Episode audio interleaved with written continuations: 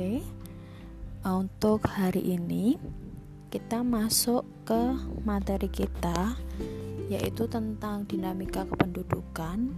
Yaitu di materi terakhir, kita akan membahas mengenai masalah penduduk. Jadi, uh, kemarin pertemuan-pertemuan kemarin sudah ibu jelaskan tentang kuantitas penduduk itu berkaitan dengan hitungan itu ya rumus-rumus itu. Kemudian kita juga sudah belajar tentang mobilitas penduduk dan tenaga kerja. Kemudian uh, kita juga sudah belajar tentang kualitas penduduk. Nah ini materi kita yang terakhir untuk bab dinamika kependudukan Indonesia. Jadi kita akan membahas tentang masalah penduduk yang bersifat kualitatif maupun kuantitatif. Nah, bagi kalian yang punya buku paket bisa dibuka di halaman 150. Nah, di situ uh, jadi untuk masalah kependudukan itu dibedakan ya ada dua yaitu yang bersifat kuantitatif dan yang satu bersifat kualitatif oke akan ibu jelaskan dulu untuk yang masalah penduduk yang bersifat kuantitatif. Nah, kalau di sini kuantitatif berarti berkaitan dengan jumlah atau dengan angka. Uh, masalah yang pertama itu adalah jumlah penduduk yang besar. Nah, perlu diketahui juga kalau negara kita itu mempunyai jumlah penduduk yang sangat besar. Nah, tapi itu sebenarnya ada keuntungannya, ada keuntungannya, tapi juga ada menimbulkan masalah. Nah, keuntungannya itu apa? Keuntungannya itu tenaga kerjanya jadi banyak. Jadi penduduk Indonesia itu banyak jumlahnya sehingga uh, ada tenaga kerja juga yang banyak.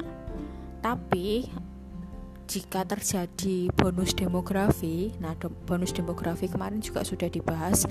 Jika terjadi demo, bonus demografi itu juga akan mengalami masalah sendiri. Jadi bonus demografi itu adalah ibu ulangi lagi adalah usia produktif. Jadi usia produktif antara 15 sampai 64 tahun itu lebih banyak dibanding dengan dengan penduduk uh, jumlahnya deng dengan usia yang non produktif. Jadi usia produktif itu lebih banyak daripada usia yang non produktif. Nah, itu menyebabkan kayak pengangguran banyak, kemudian apa namanya? kalau pengangguran banyak terus berarti tingkat pendapatannya dari sedikit ya orangnya nah seperti itu selanjutnya uh, yang kedua itu ada mempertahankan keutuhan negara. Jadi kalau jumlahnya banyak biasanya terus apa namanya berpengaruh kepada negara di sini. Keutuhan negaranya itu bisa bertahan. Nah itu untuk dampak atau untuk manfaat jumlah penduduk yang besar. Nah, tapi ada juga masalah yang ditimbulkan, yaitu yang pertama, pemerintah harus dapat menjamin terpenuhinya kebutuhan hidupnya. Nah, di sini pertumbuhan hidupnya itu apa namanya? Pemerintah harus bisa untuk menyediakan menyediakan istilahnya ya menyediakan lapangan pekerjaan dengan jumlah penduduk yang banyak harusnya lapangan pekerjaan itu juga banyak tapi yang terjadi uh, dengan penduduk uh, yang banyak tapi lapangan pekerjaannya sedikit makanya banyak masih ditemukan pengangguran kemudian nah ini yang kedua ya penyediaan lapangan kerja lah ini sama sarana dan prasarana kesehatan dan pendidikan serta fasilitas sosial lainnya. Nah, itu bisa uh, untuk masalah yang bersifat kuantitatif. Itu untuk jumlah penduduk yang besar ya. Nah, masalah kedua itu ada pertumbuhan penduduk yang cepat. Nah, selain jumlah penduduk di Indonesia itu banyak, pertumbuhan penduduknya itu juga sangat cepat.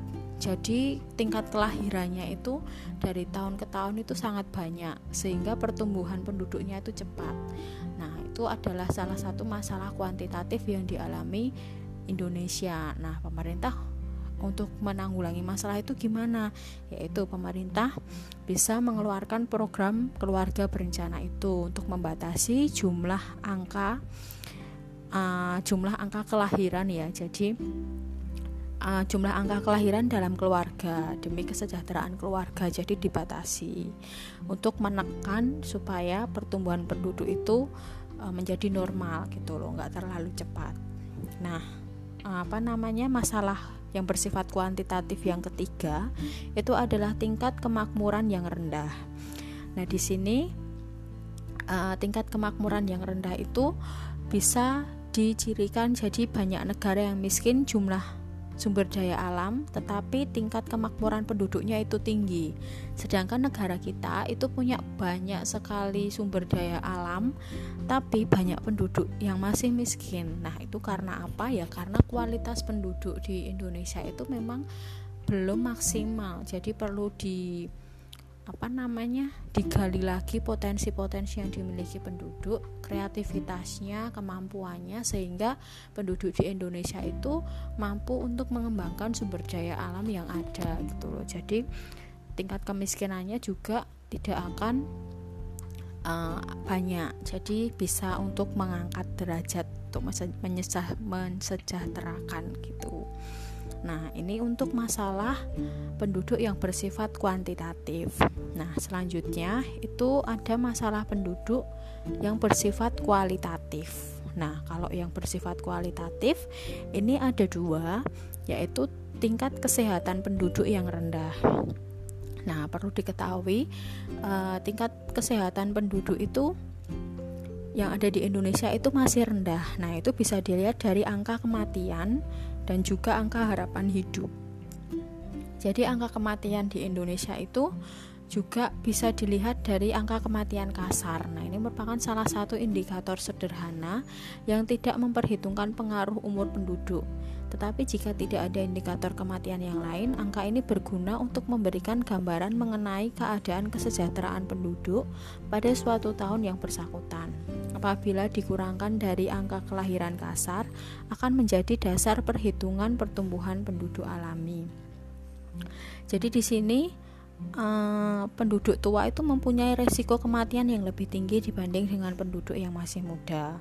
Nah, itu tadi kalau di masalah kualitatif tadi kan uh, banyak jumlah penduduk ya jumlah penduduknya banyak tapi tingkat dengan jumlah penduduk yang banyak itu tingkat kesehatannya rendah jadi masa masih banyak eh, penyakit-penyakit uh, yang ditimbulkan di negara kita di pen, yang dialami oleh penduduk Indonesia. Nah, selain itu angka harapan hidupnya itu juga sangat berpengaruh ya. Jadi angka harapan hidup itu merupakan alat untuk mengevaluasi kinerja pemerintah dalam meningkatkan kesejahteraan penduduk pada umumnya dan meningkatkan derajat kesehatan pada khususnya. Nah, angka harapan hidup yang rendah di suatu daerah harus diikuti dengan program pengembangan kesehatan. Nah, ini bisa dan program sosial lainnya termasuk kesehatan lingkungan, kecukupan gizi dan kalori termasuk program pemberantasan kemiskinan juga. Nah, kualitas kesehatan penduduk tidak dapat dilepaskan dari pendapatan penduduk. Jadi kalau misalnya semakin tinggi pendapatan penduduk, biasanya orang-orang itu makannya juga makanan yang kualitas makanannya itu bisa memenuhi standar, istilahnya gitu. Jadi untuk orang-orang yang mempunyai pendapatan yang tinggi itu bisa untuk lebih apa namanya angka harapan hidupnya itu bisa lebih tinggi gitu. Nah, yang kedua itu ada masalah di tingkat pendidikan yang rendah. Ini yang berkaitan dengan uh, masalah penduduk yang bersifat kualitatif ya. Jadi pendidikannya masih rendah. Nah, itu masih uh, apa namanya? masih perlu diperbaiki. Jadi masih banyak penduduk-penduduk yang mungkin tinggal di apa namanya? di pedalaman itu yang masih belum punya atau belum bisa bersekolah karena terbatasnya dana atau karena daerahnya terpencil sekali. Tapi uh, pemerintah berupaya untuk membangun sekolah-sekolah yang ada di uh, pedalaman-pedalaman. Nah seperti itu. Oke ini untuk uh, masalah-masalah dari dinamika kependudukan Indonesia yang bersifat kuantitatif dan kualitatif. Sampai di sini, mungkin dari kalian jika ada pertanyaan bisa ditanyakan lewat grup WA ya. Gitu. Terima kasih. thank you